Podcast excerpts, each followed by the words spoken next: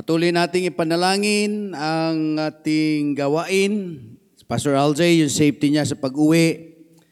At ah, patuloy na magmi-meeting yata mga young people at magbabalak yatang magsemento dyan para sa kanilang half court. So, hintayin nyo si Pastor LJ, darating po siya. Eh, Hindi ko alam kung paano kayo magsisimula. Bukas yata kayo magpapantay dyan. Ano? Be sure na may save nyo yung ating niyog, yung co- yellow coconut. Huhukayin sa ugat tapos ililipat natin. So, Deuteronomy chapter 6, verses 1 to 9. Praise the Lord. At uh, pinagaling na ng Panginoon ah, ah, si, si Brother Edison ba? Sa Sister Helen. ah. Okay, Sister Helen. So, praise the Lord. Ano? So, ah, salamat sa mga bagay. Don't forget our our date tomorrow, 6.30 p.m. sa Zoom.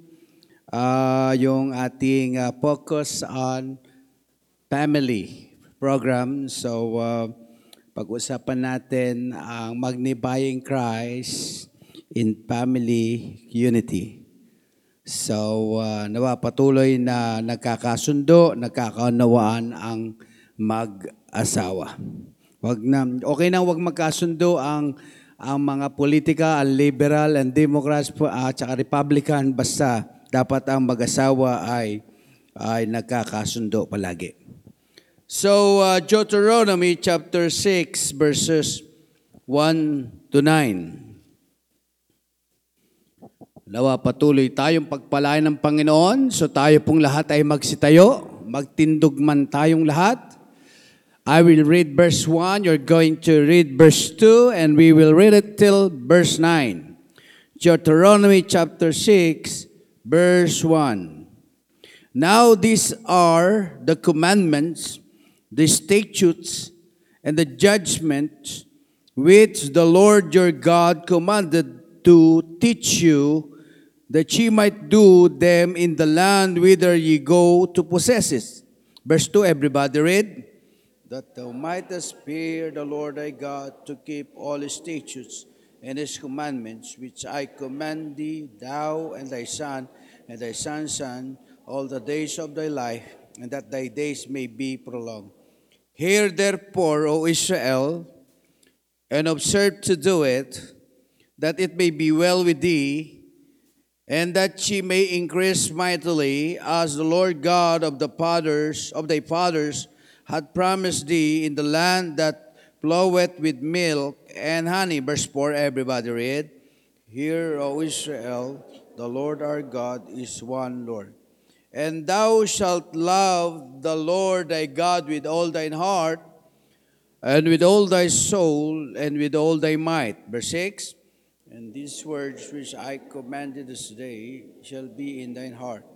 And thou shalt teach them diligently unto thy children, and thou shalt talk of them when thou sittest in thine house, and when thou walkest by the way, and when thou liest down, and when thou risest up. Verse 8 And thou shalt find them for a sign upon thine hand, and shall shall be a frontlets between thine eyes.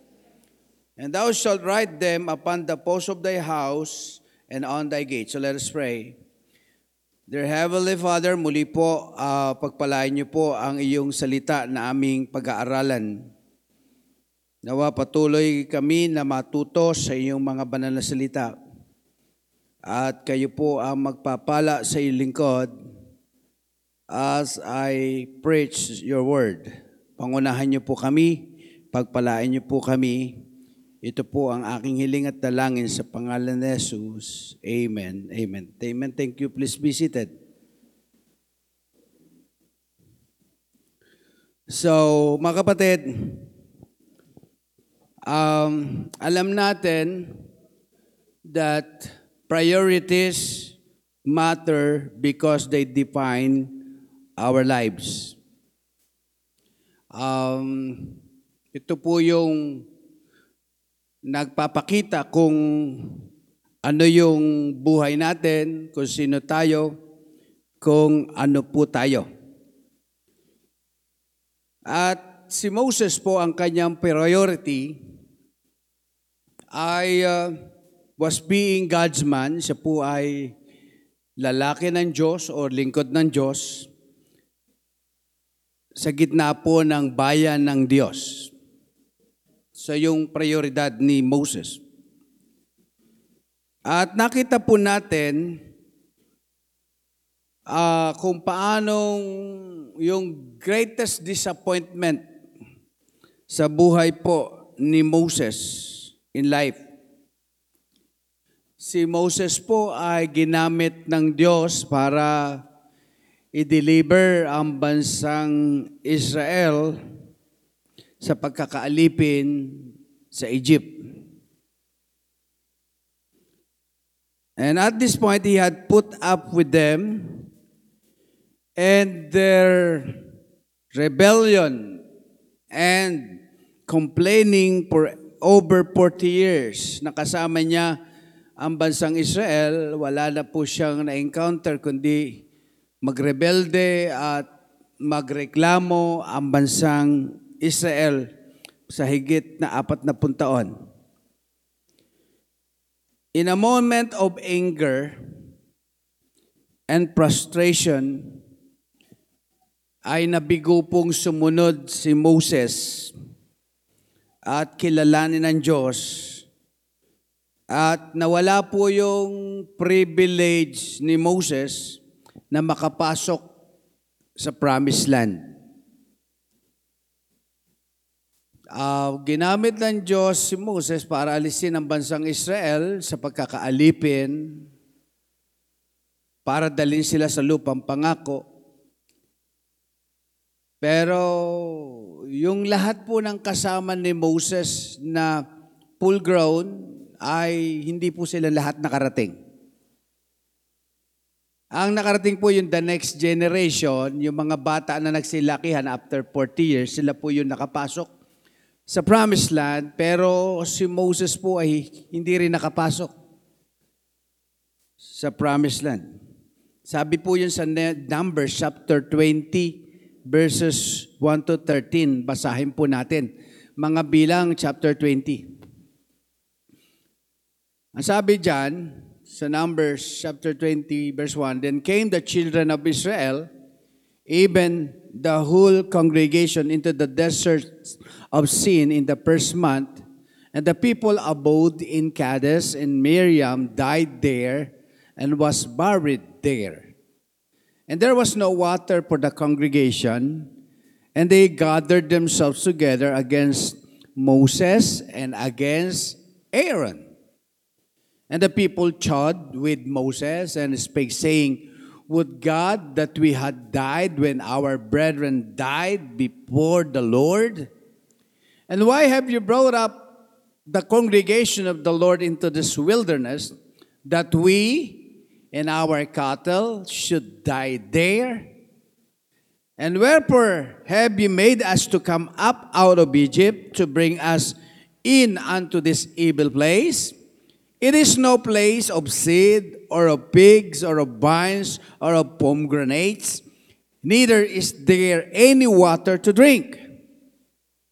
Verse 6 And Moses and Aaron went from the presence of the assembly unto the door of the tabernacle of the congregation, and they fell upon their faces, and the glory of the Lord appeared unto them. Verse 7 And the Lord spake unto Moses, saying, Take the rod and gather thou the assembly together, thou and Aaron thy brother, and speak ye unto the rock before their eyes, and it shall give forth his water, and thou shalt bring forth to them water out of the rock. So thou shalt give the congregation and their beasts drink. Verse 9. And Moses took the rod from before the Lord as he commanded him. Verse 10. And Moses and Aaron gathered the congregation together before the rock, and he said unto them, Hear now, ye rebels, must we fetch you water and out of this rock? Verse 11. And Moses lifted up his hand, and with his rod he smote the rock twice. And the water came out abundantly, and the congregation drank, and their beasts. verse 12.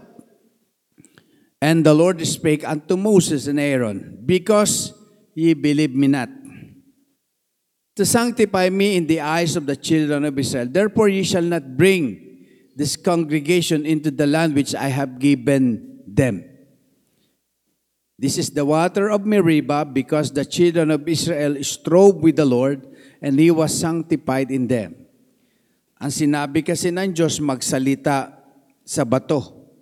Pero ang ginawa ni Moses, twice siyang hinampas yung bato.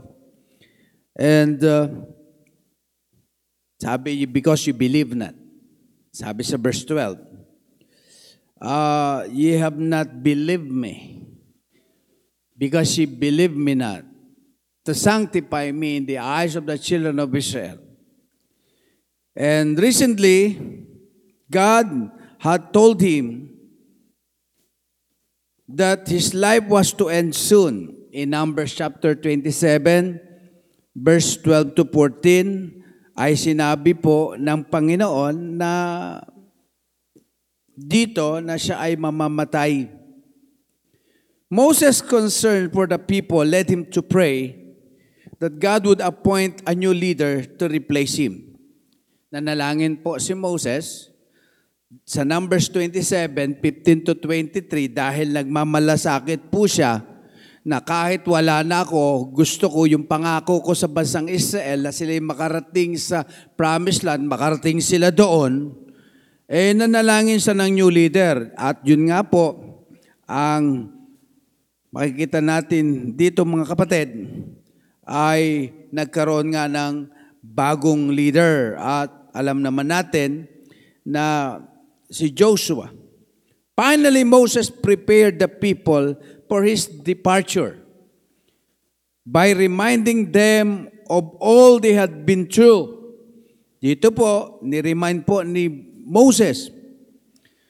Ano yung mga tao dito sa Numbers 27, 15 to 23. Ang sabi niya dito mga kapatid, and Moses spake unto the Lord saying, sabi diyan, let the Lord, the God of Israel of all flesh, set a man, set a man over the congregation. And then, sabi sa 17, which may go out before them, and which may go in before them, and which may lead them out, and which may bring them in, that the congregation of the Lord be not as sheep which have no shepherd. And the Lord said unto Moses, Take thee Joshua, the son of Nun, a man in whom is the Spirit, and lay thine hand upon him. So nanalangin po si Moses at pinaalalahanan ni Moses ang mga tao. Sabi sa verse 21, 15-21, And he shall stand before Eleazar the priest, who shall ask counsel for him after the judgment of Urim before the Lord. Uh, at his word shall they go out, and at his word they shall come in, both he and all the children of Israel, with him even all the congregation. And then, and Moses did as the Lord commanded him, and he took Joshua and set him before Eleazar the priest and before all the congregation. And then, sa verse 23, a laid his hands upon him, Pinatungan ng kamay si Joshua and gave him a charge as the Lord commanded by the hand of Moses. At makikita natin dito mga kapatid sa Deuteronomy sa ating talatang binasa sa chapter 6, finally Moses prepared the people for his departure by reminding them all they had been through and all that God expected of them.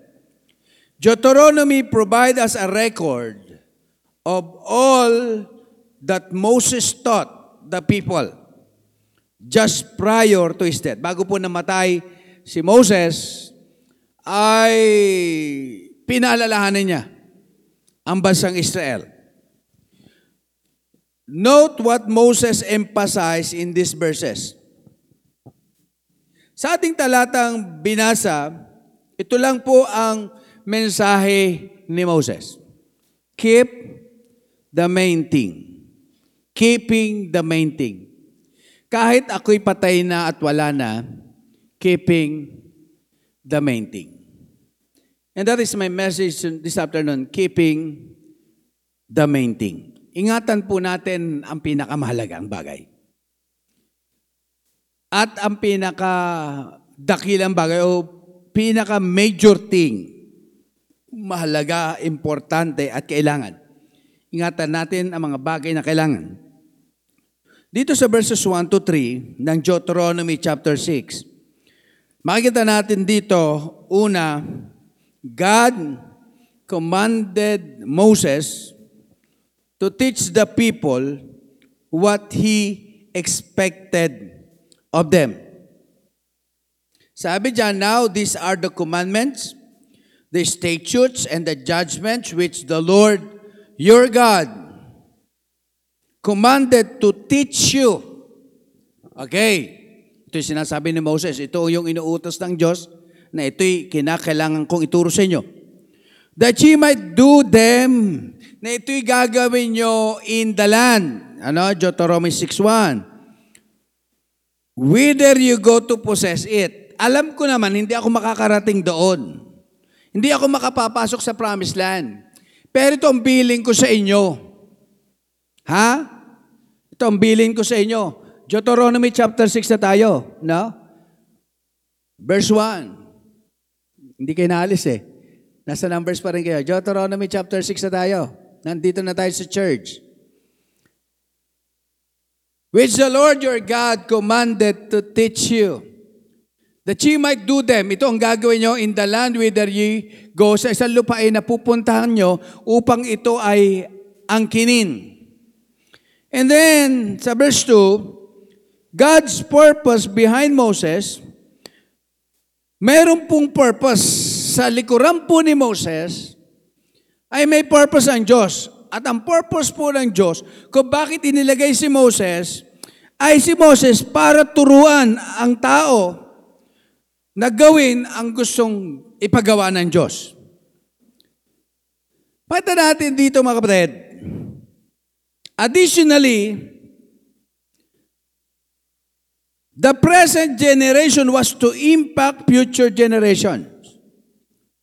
Pag sinabing the present generation was to impact future generations, kinakailangan yung maiiwan, yung henerasyon na maiiwan ni Moses, dapat maimpluwensyahan nila ang susunod na henerasyon.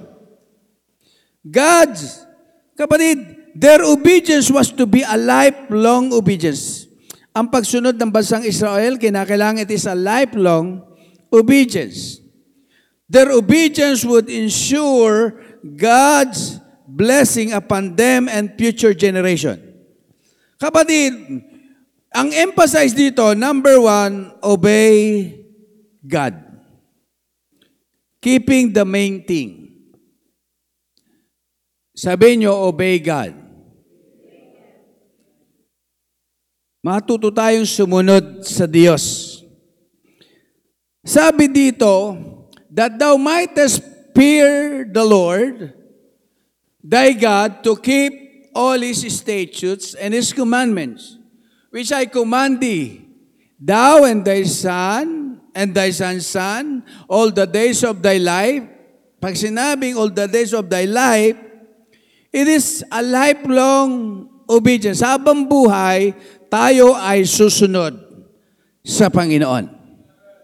Hindi lang sampung taon, limang taon, isang dalawampung taon, kundi long life.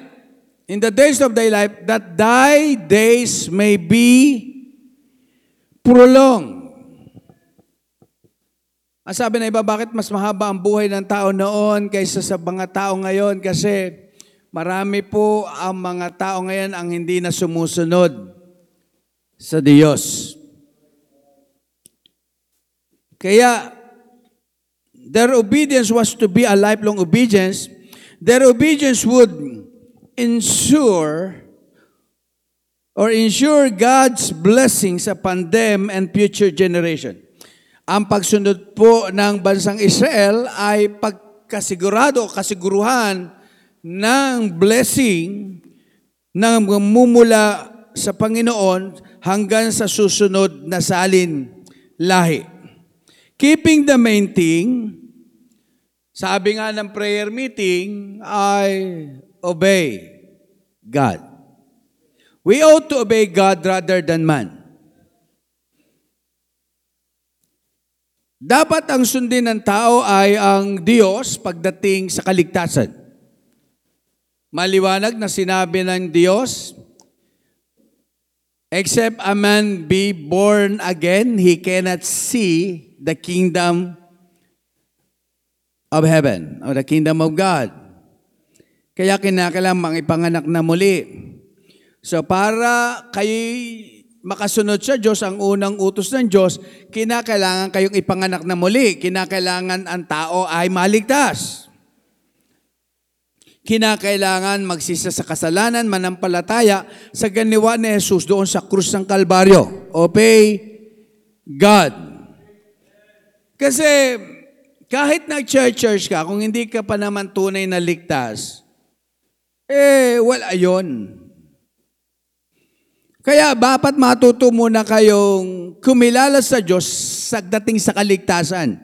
Hindi porke nagbabible kayo, hindi porke nabautismuhan kayo ay tunay kayong ligtas.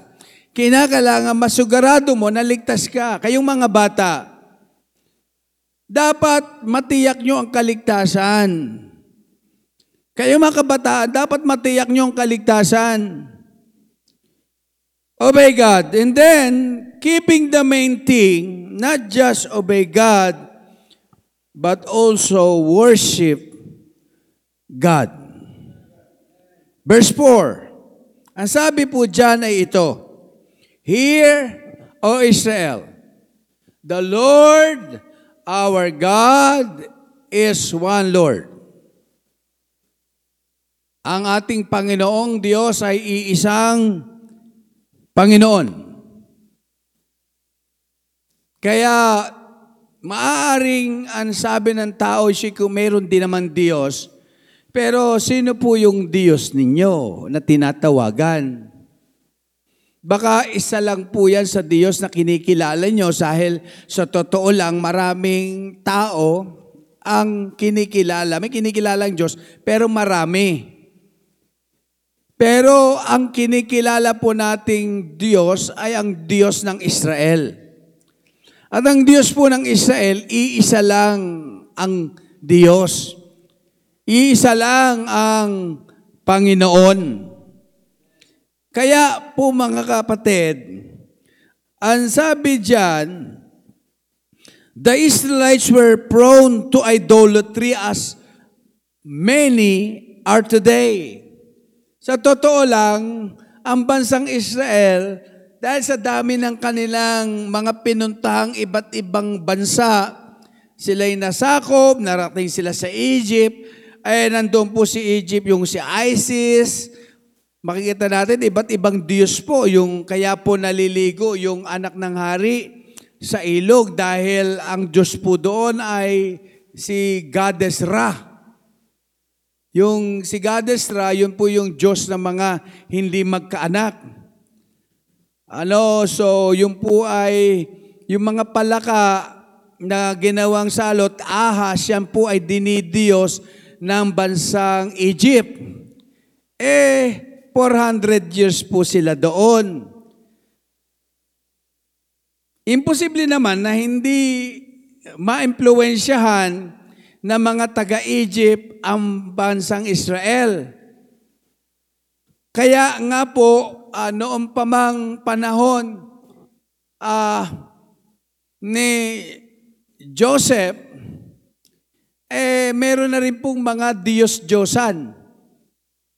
Parang inadapt nila yung mga Diyos ng mga bansa na kanila pupuntahan at kaya nga sabi na pa, Hear, O Israel, ang tagal nyo sa Egypt, baka may mga pamahiin kayo, naniniwala kayo sa swerte at malas, naniniwala kayo sa tawa, sa pahula, uh, bilog-bilog, mga pampaswerte kika ngayong punsoy. Ang sabi ng Panginoon, Hear, O Israel, the Lord our God is one Lord. Kung meron tayong dapat paniwalaan, hindi po yung kasabihan at tradisyon na itinuturo ng tao, kundi dapat kung ano ang sinasabi ng iisang Diyos at iisang Panginoon. he expanded on this verse in Deuteronomy chapter 6 verses 10 to 15 ay sinabi niya, And it shall be when the Lord thy God shall have brought thee into the land which he sware unto thy fathers to Abraham, to Isaac, and to Jacob to give thee great and goodly cities which thou buildest not, and houses full of all good things which thou fillest not, and wells dig which thou diggest not, vineyards and olive trees which thou plantest not. When thou shalt have eaten and full, then beware, lest thou forget the Lord, which brought thee forth out of the land of Egypt. Kasi ang Canaan land, o promised land, mayroon na mga balon. Pagdating nila doon, may mga bahay na, na hindi naman nila tinayo. At yung bahay, may appliances. May smart TV na. May wifi na. Kompleto na. Titira na lang nila. Tapos, puno yung refrigerator.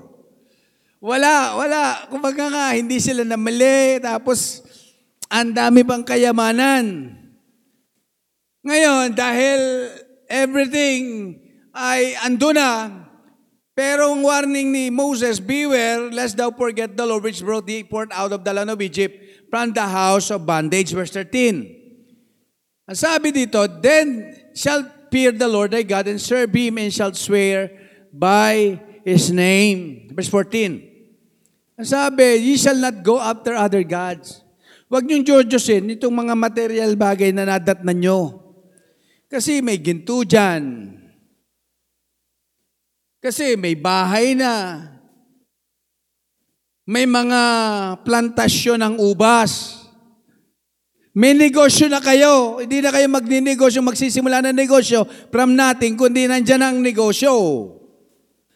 May pagkikitaan na agad kayo. Hindi nyo naman yan tinanim eh. Bigayan ng Panginoon. Pero, isang bagay lang, you shall not go after other gods of the gods of the people which are round about you. Yung mga naka-influensya sa inyo.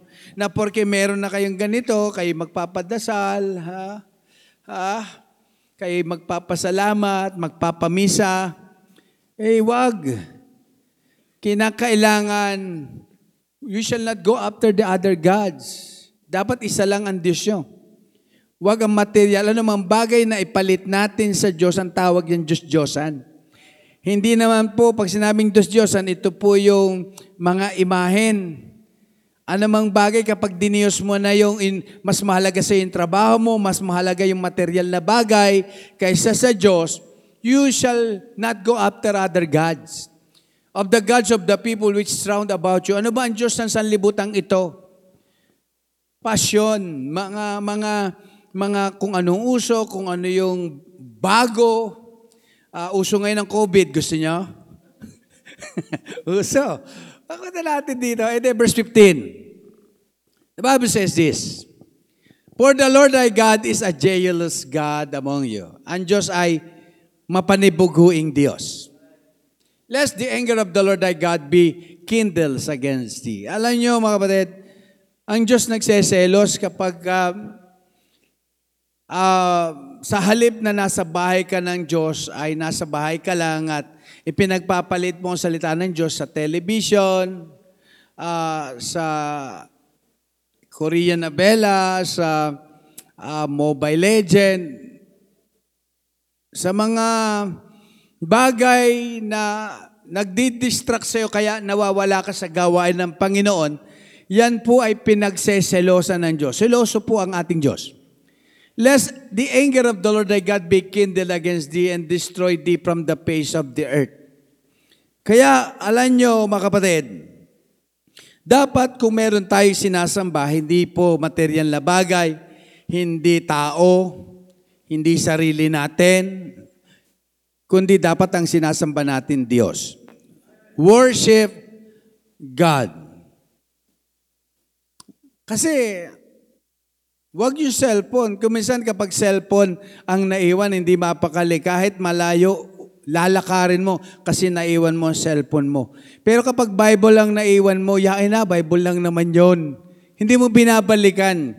Hindi mo nga alam kung saan napalagay o saan mo naiwan yung Bible. Pero pag cellphone, hindi maaring, hindi mo hanapin, ano, nagiinit ang bait mo kapag ka kung saan mo, nalimutan mo, kung, hindi mo malaman kung saan mo ibinitang yung iyong cellphone. Pero yung Bible, okay lang.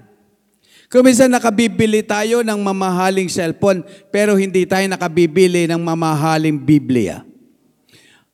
Ang cellphone, hindi maaaring hindi ka bibili, pero ang Biblia gusto mo libre, yung bigay lamang.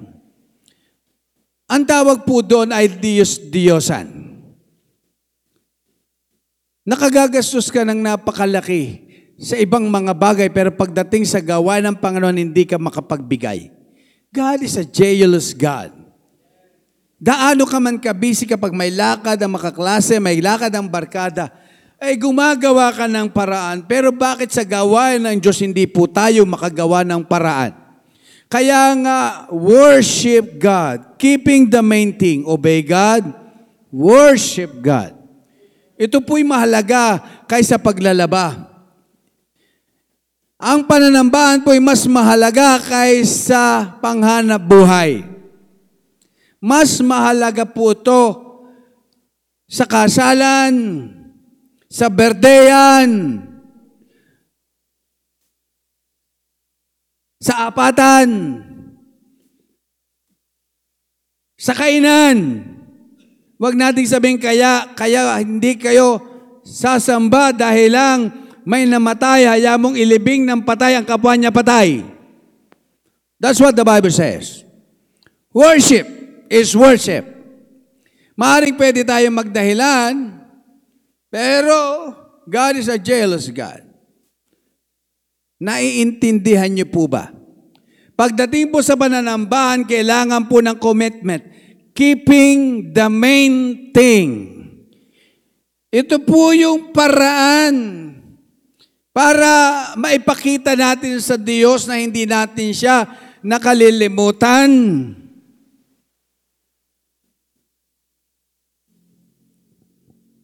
Maaring, alam nyo mga kapatid, maaring maunawaan ka naman ng Diyos. Pero ang tanong, kailan mo mauunawaan ng Diyos? Na binigay siya yung anim na araw, yung isang araw para sa Kanya. Worship God. Nandito, para ta- nandito po tayo para sambahin ng Diyos. Amen po ba? Kayo po ba'y sumasamba sa Diyos? Hindi naman masyadong halata. Parang, alam mo yon, parang nakikiramay lang kayo, may kabaong dito, tapos uh, nakiramay kayo, tapos may tumayong mangangaral, wala kayong option kundi makinig kasi nakikiramay kayo. Ganun lang ba? Kayo ba'y narito para sumamba sa Diyos? Hindi ko naman masyadong ramdam. Parang lima lang po yung sumasamba sa Diyos. Ano, parang bagang gano'n na, ano ba, sumasamba ba talaga kayo sa Diyos o tulog ba? Gising pa ba kayo? Alam niyo, mga kapatid, pagka pinagpalit niyo ang Diyos sa ibang bagay, mapapansin mo ang pagbabago sa pagkilos at pag-uugali kahit ng isang bata. Wala na yung excitement. Agyanang, ang hirap ng papasukin, ang, ang hirap ng pa, pa, pangitiin, para bagang napipilitan lang kaya nandirito. Nawa, hindi kaya kayo nandito napipilitan. Kayo po ay narito dahil nais yung sumamba sa Diyos. Worship God. Keeping the main thing. And then sabi sa verse 5 is this.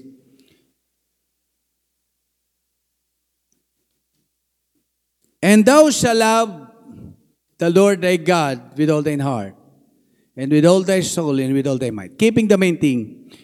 Number three, love God. Ito pong tinuturo ko sa kanya prinsipyo sa buhay.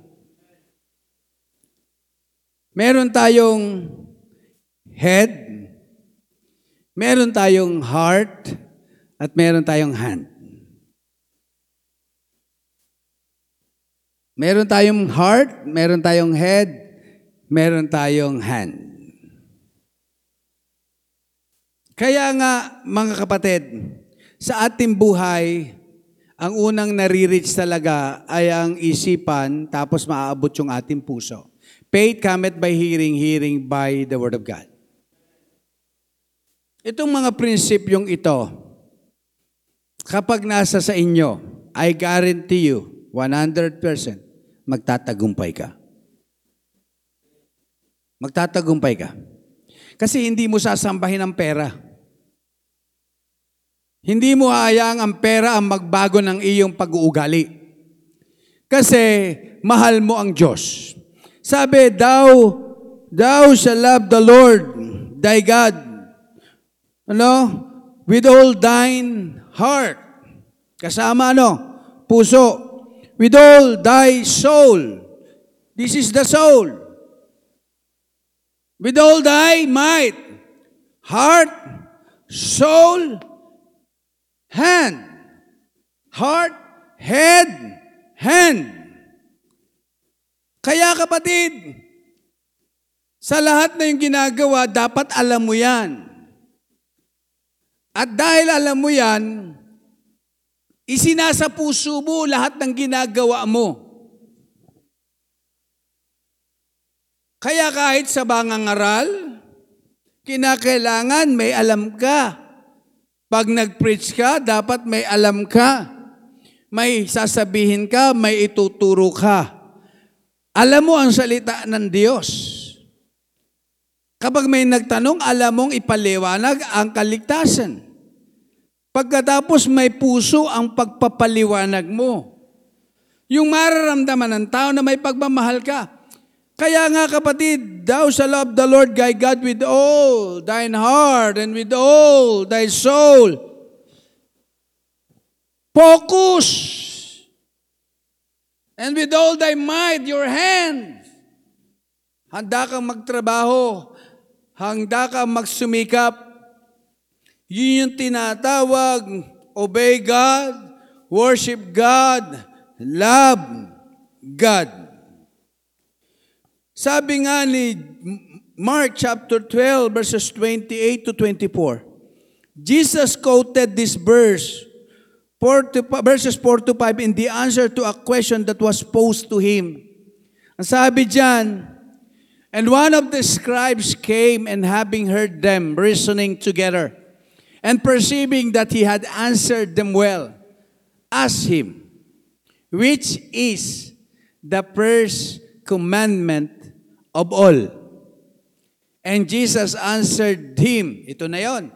The first commandment is, Hear, O Israel. Binasa natin yun sa Deuteronomy chapter 6, ha, di ba? Verse 5. The Lord our God is one Lord. Kinote niya yung Deuteronomy. And thou shalt love the Lord thy God with all thy heart, and with all thy soul, and with all thy mind, and with all thy strength. This is the first commandment. Binanggit sa Joshua chapter 1:7, yung success, yung word na prosper, binanggit doon. Keep my law. At ano yung law na dapat nating gawin? Mahalin mo una sa lahat ay ang Diyos. Bago ang tao, bago ang lalaki, bago yung tinatawag na erotic love, yung love sa opposite sex, bago yon, bago ang pakikipagrelasyon sa sanlibutan, dapat pakikipagrelasyon muna sa Diyos. Love God. Kung baka sisira ng pagmamahal ko sa Diyos ang anumang relasyon na lalapit sa akin, No. Because thou shalt love the Lord thy God with all thine heart and with all thy soul. This is the first commandment. There is no other commanded, commandment greater than this. Sabi nga, sa 31, And the second law is like, namely this, thou shalt love thy neighbors thyself. There is none other commandment greater than this. And then verse 32, And the scribe said unto him, Well, master, thou hast said the truth, for there is one God, and there is none other but he. Verse 33. And to love him with all the heart, and with all the understanding, and with all the soul, and with all the strength, and to love his neighbor as himself is more than all whole burnt offerings and sacrifices in verse 34. And when Jesus saw that he answered discreetly, he said unto him, Thou art not far from the kingdom of God. And no man after that dares ask him any questions. Hindi ka malayo sa karya ng Diyos. Alam nyo, mga kapatid, love for God is to be the master motivation in our lives. Kung bakit ka nagpapatuloy because of love of God. Kung bakit ka nagsusumikap because of love of God. Kung bakit ka dapat magtagumpay because of the love of God. Kung bakit kinakailangan ka nag-church na because of love of God. Bakit ka nagbibigay? Love of God. Bakit ka nagsosolving? Love of God. Bakit ka nag stay sa church? Because love of God. Kapag mahal mo ang sarili mo, kapag nasaktan ka, no. Alam niyo mga kapatid, love for God is to be the master motivation in our life and those who love God will obey God. John 14, 21 to 24.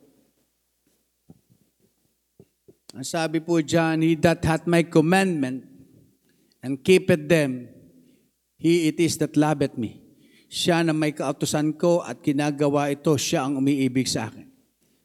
Kung sinasabi mong mahal mo ang Diyos pero hindi mo naman ginagawa ang utos ng Diyos.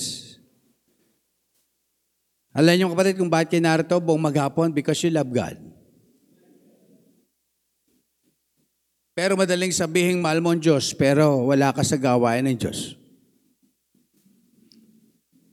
Bakit meron na nga tayong linggo, may lunes pa, may martes pa, meron pa tayong Zoom Bible study. Why? Because you love God, kaya ka nandoon, gusto mong matuto. Dahil gusto mong makilala, mahal mo ang Diyos. Kasi kapag mahal mo ang Diyos, hindi mo, kapag mahal mo isang tao, hindi mo kasasawa ang kausap siya. O pakinggan siya. Ganon din, kapag mahal na mahal mo ang Diyos, hindi mo pagsasawaan ng Diyos. He it is that loveth me. And he that loveth me shall be loved of my Father. Siya nagmamahal kay Kristo ay mamahalin ng aking Ama. And I will love him and will manifest myself to him. Verse 22. Judas saith unto him, not Judas, not Iscariot, Lord, how is it that thou wilt manifest thyself unto us and not unto the world? Verse 23. Jesus answered and said unto him, If a man love me, kung mahal ako ng tao, he will keep my words. Kung mahal ako ng isang tao, iingatan niya aking salita. Kung mahal ako ng mga Krisyano, iingatan nila ang aking mga salita. And my Father will have him, and will come unto him and make our abode with him. Verse 24, He that loveth me, not keepeth not my saying, and the word which ye hear, is not mine. Siyang nagmamahal sa akin, pero hindi naman iniingatan ang aking mga sinasabi at ang mga salita.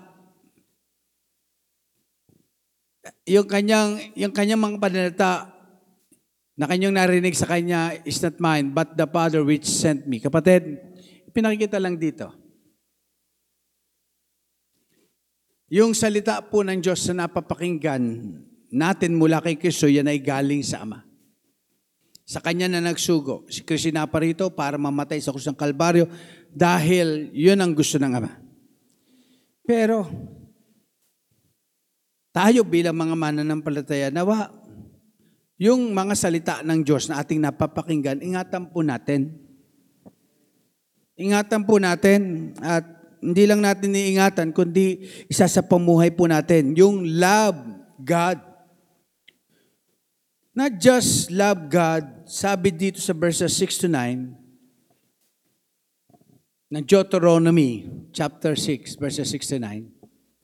Una, obey God, keeping the main thing. Obey God. Sabihin niyo, obey God. Ano yung second main thing? Worship God. Obey God, worship God, love God. Verses 6 to 9. And these words which I commanded this day shall be in thine heart. After na maligtas ka, and thou shalt teach them diligently unto thy children. And thou shalt talk of them when thou sittest in thine house, and when thou walkest by the way, and when thou liest down, and when thou risest up. Verse 8. And thou shalt bind them for a sign upon thine hand, and they shall be as a frontlets between thine eyes. Verse 9. As thou shalt write them upon the posts of thy house and on thy gates. Ano po ang makikita natin dyan? Pang-apat, this is the last, love God's Word. Mahalin po natin ang salita ng Diyos. Amen po ba? Mahalin po natin ang salita po ng Panginoon. Minsan, mas mahal natin yung salita ng tao. Mas pinaniniwalaan natin, mas pinakikinggan natin ang salita ng tao kaysa salita ng Diyos. God's word must be internalized. Kinakailangan po yung at salita ng Diyos na ating napapakinggan. Hindi lamang ito pasok sa kanan, labas sa kaliwa. Kinakailangan ang salita po ng Diyos pumasok sa ating pandinig, dumediretso sa ating puso. James 1.21 Ang sabi po dyan sa James 1.21 Therefore lay apart all filthiness and superfluity of naughtiness and receive with meekness the engrafted word which is able to save your souls. Kaya kapatid, ipinakikita, internalize po natin ang salita ng Diyos. Yung ating bubulay-bulayan, ano, bubulay-bulayin ang salita ng Diyos, na talagang sa kalooban po natin, sa puso natin, talagang nararamdaman natin yung salita ng Diyos na napakasarap. And makikita natin dito, yung, yung mga bagay na walang kwenta, yung mga balita, yung mga nakikita nyo, minsan tingnan nyo kapag ka nanonood kayo ng TikTok, pansin nyo, nagtitiktok ka na rin. May epekto sa iyo yung pinapanood mo. How about the Word of God na pinakikinggan mo? Pag sinabing internalize, dapat may epekto rin po sa puso natin, sa buhay natin, ang salita po ng Panginoon. Not just God's word must be internalized, God's word is to be obeyed. James 1:22. Ang sabi diyan, but be ye doers of the word and not hearers only, deceiving your own selves. Pagka hindi po natin ginawa yung ating napakinggan, yung salita ng Diyos, hindi naman nating isinasa pamuhay. Sino ang dinadaya natin? Hindi po si pastor, hindi po ang kapatiran, kundi ang inyong mga sarili. Kapatid, magpakatotoo tayo. Kung krisyano ka, dapat magpakatotoo kang krisyano. Amen po ba? Kapatid, napakahalaga na nauunawaan natin. But prove yourselves, ano, doers of the word. Patunayan mo sarili mo na ikaw ay tagatupad ng salita ng Diyos. Kaya kayong mga elementary student, huwag muna kayong mga ligaw-ligaw, mga crush-crush na yan. Kababata nyo pa. Hindi nyo dapat iniisip yan eh. Ang iniisip nyo dapat yung magluksong tinik, Ano, wala muna yung kababata nyo pa tungkol sa pag-ibig na pinag-uusapan ninyo, mga kras, may jowa ka na ba? Ah, hindi, hindi yan dapat ikababata nyo, maalimbong na agad kayo. Be doers of the word, not hearers only. Keeping the main thing. Obey God. Worship God. Love God. Love God's Word. Ang mahirap, maraming kabataan ngayon, ang dami ng alam na kalokohan. Ang dami ng alam na kalaswaan.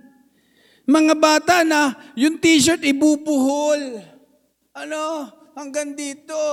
Tapos, yung short gugupitin. Tapos ano? Kababata. Makita natin, sasayaw sa harap ng camera at TikTok. Medyo malaswa yung galaw. May palabas-labas pa ng dila. Tapos may pakindat-kindat pa. Ah, sabi ko, ano ba naman to? Ah, mahirap lalaki yun. lalaki! Ah, nakalabas yung pusod. Ang pagkakaitim na pusod. Tapos lakas yun. Tapos tatalikod pa yun. Ano? Ah, ayaw ko. Hindi nahihiya. Bakit hindi? Kung, alam nyo, dapat wag kayong mahiyang mag-share ng Word of God. Alam nyo yung nakakaya, yung mga ganong gawain, yung mga ganon na ibibidyo mo ang sarili mo. May mga challenge, challenge pa. Ikaw, wow. Makikita nito, mga kapatid. Love God's Word. Ikaw naman, wala kang paborito panoorin sa Facebook. Yun eh, mga TikTok na yun eh. At pag nanood ka, wala kurapan. Pastor, ang unang tingin, hindi kasalanan. pag inalis at bumalik, yan ang kasalanan. Oo. Love God's Word. Young people love God's Word. Children, mga anak, mahalin nyo ang salita ng Diyos. Ano ngayon? Yung children pornography. Sino yung mga naguhubad? Nine years old, eight years old, seven years old. Sino ang bugaw? Nanay, tatay, lolo, lola, tiyo, tiya. Ganyan na po kasama ang mundo natin. At ang nanonood, yung mga pedophile, yung mga nasa ibang bansa, ilan po ang because of pandemic, walang trabaho, nagbebenta ng hubad na katawan. Nude picture. Why? They love this world. Love not the world, neither the things that are in the world. If anyone love the world, the love of the Father is not in him. Love God's word. Salamat sa salita po ng Diyos. God's words is to be obeyed. Every avenue is to be used to teach and keep God's word before us and others. Mga nanay, bantayan niyo po ang inyong mga anak. Baka hindi alam ng anak nyo, ang kausap niya ay ka-level niya, kaedad lang yan, 10 years old, 9 years old. Pero hindi niya lang gumamit lang ng picture ng bata, pero ang kausap niya pala ay 35 years old, mga pedophile, that they will corrupt the mind of this simple child. It's very dangerous at this age. Tingnan niyo po kung sinang kausap ka chat ng mga anak ninyo. Baka this oras ng gabi ang anak niyo ilalabas dahil may ka-eyeball. At pagkatapos yung ka-eyeball niya pala ay matanda na at hindi na siya makapalag at hihilain siya at siya'y gagasahin at siya'y papatayin. That's what's happening right now sa ating lipunan, sa ating society. Love God's Word. Mga anak, Ingatan nyo ang inyong katawan. Huwag nyong i-display, huwag nyong ipakita ang hindi dapat makita. Ang dapat makakita ng iyong buong katawan ay kapag nag-asawa ka, yan ay sa magiging asawa mo. Hindi yung kaharap mo doon sa camera. Love God's Word. Huwag ang sistema ng sanlibutan ito ang nakalulungkot. Ang mundo, ang mga kabataan ay kinakamay ng sistema ng sanlibutan ito. Kaya marami po ang nawawala sa gawain ng Panginoon. Marami ang naliligaw ng landas. Our application, what are the defining priorities in your life? Ano ba ang prioridad sa buhay mo? These four points, obey God, worship God, love God, love God's word. It will define. It will define you. Sa, apat na bagay ito, makikita na kung ano magiging bukas mo. Kung magiging sino ka, kung magiging ano ka. Keeping the main thing. Kasi kahit nakapag-aral ka, kapag nawala sa iyo yung pagsunod sa Diyos at pagsamba sa Diyos at pagmamahal sa Diyos at pagmamahal sa salita ng Diyos, it will become nothing. Kahit kumikita ka ng pera, hindi po sapat na kumikita ka lang ng pera. Or nasusustain mo ang pangangailangan mo o nasusustain mo yung luho mo. Man shall not live by bread alone, that by every word that proceeded out from the mouth of God. What is the defining priority in your life? Who or what matter the most? Sa buhay mo, ano bang pinakamahalaga? Hindi cellphone? Mabasa inyo, malungkot dahil wala kayong cellphone. Akala ko, ang pwede, taong walang, ang pwedeng, taong, taong pwedeng walang cellphone, si Dayan. Aba, nung sabihin ko yon bumili agad siya ng cellphone. Alagkaroon agad siya ng cellphone. Para pwede is this? Okay lang, si Dayan mag-cellphone. Hindi na naman yan bata. Maputi na ang buhok niyan, okay lang. Pero kayong mga bata, hindi nyo pa kinakailangan mag-cellphone. Ang kailangan nyo muna, matutog sumunod sa Diyos. Pag natuto kayo sumunod sa Diyos, matututo kayo sumunod sa inyong mga magulang. Worship God, love God, and love God's Word. How would the people who knows you best answer that question? May mga taong kilala ka. Misan iimbitahan ka araw ng linggo. Sasabihin mo, wag na, pwede mo ko imbitahan, wag lang araw ng linggo kasi Sunday is for the Lord. Ngayon po ay libing ng kapatid ni Sister Nelly. Sumilid lang po siya, pero nandito siya ngayon. Bakit? Sunday is for the Lord. Hindi yun amin. Ang linggo ay para sa Diyos. Naintindihan niyo ba yan? At naiintindihan nila yan.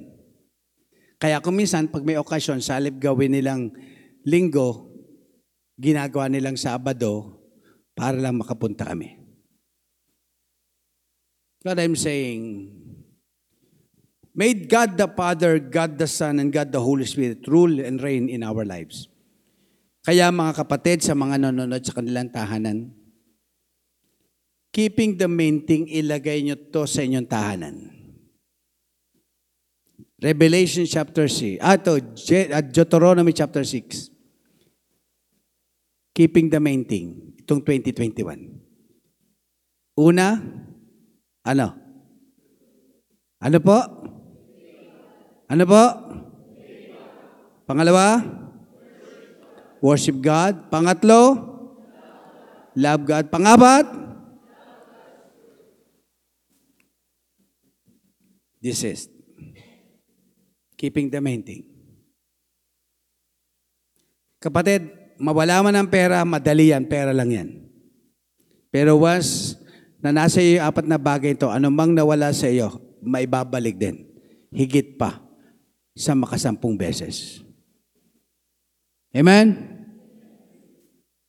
Yan people, yung mga nag-aaral, keeping the main thing. Keeping the main thing.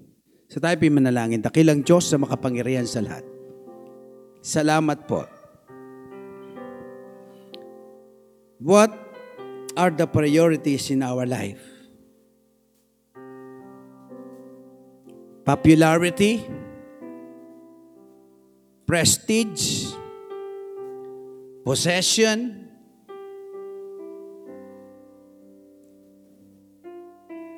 But as a Christian, as a believer, we should keep the main thing. And that is to obey God, to worship God, to love God, and to love God's Word.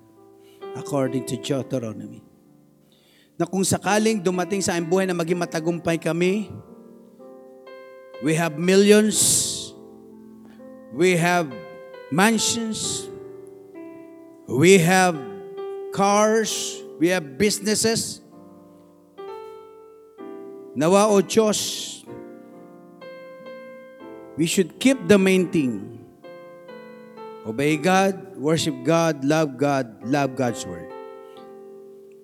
It is a reminder, an instruction of God for us, for everyone. If God speaks to your heart right now, I invite you to come and talk to God. Pray unto God, Lord, Hindi po madali na sundin ka. May mga discouragement, may depression, may stress, may mga obstacles, may mga opposition. But we need to trust you more. We need to keep the main thing. Keeping the main thing. And that is to obey God to worship God, to love God, and to love God's Word. Pagpalain niyo po yung mga nasa kanilang tahanan, tandaan nila itong keeping the main thing. Ilagay nila ito sa kanilang Bible. It is to reminds me. Ilagay mo sa Bible mo, it is to reminds me what is the main thing. And I determined to keep the main thing for keeping the main thing. And that is to love God, to, to obey God, to worship God, to love God, and to love God's Word. Babalik-balikan mo yan. Lagay mo ang petsa nang napakinggan mo yan. At isang araw habang nag-aaral ka, hindi mo alam kung anong gagawin mo sa desisyon sa buhay mo. Marami kang pinagdadaanan. Saan ka man makarating, keeping the main thing. Obey God, worship God, love God, love God's Word. Salamat po ng marami sa prinsipyo ng buhay na dapat naming isa pamuhay. Nawa, wag namin itong iwala. Nawa, wag namin itong bitawan. Nawa, wag namin itong talikuran. Keeping the main thing. Obey God, worship God, love God, love God's Word. And the book of Gen, Deuteronomy chapter 6. Palaan niyo po yung mga anak. Ito po ang aming hiling at dalangin sa pangalan ni Jesus. Amen and amen.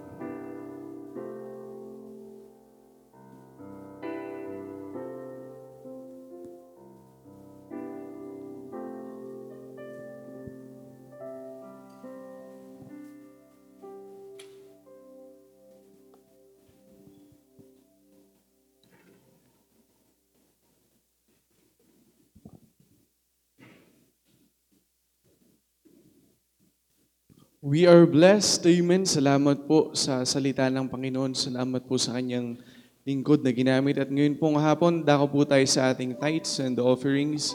Tayo pong lahat ay saglit pong uh, yumuko. Tayo pong pumikit at manalangin. Ama naming Diyos na dakila at kataas-taasan sa lahat. Maraming salamat, Panginoon, sa maghapon na ibinigay mo sa amin. Salamat po, Panginoon, dahil nararamdaman po namin ng inyong presensya. Salamat po, Panginoon, sa inyo pong patuloy na pagtutuwid sa amin, patuloy na pagbali sa aming mga maling prinsipyo, mga maling pananaw.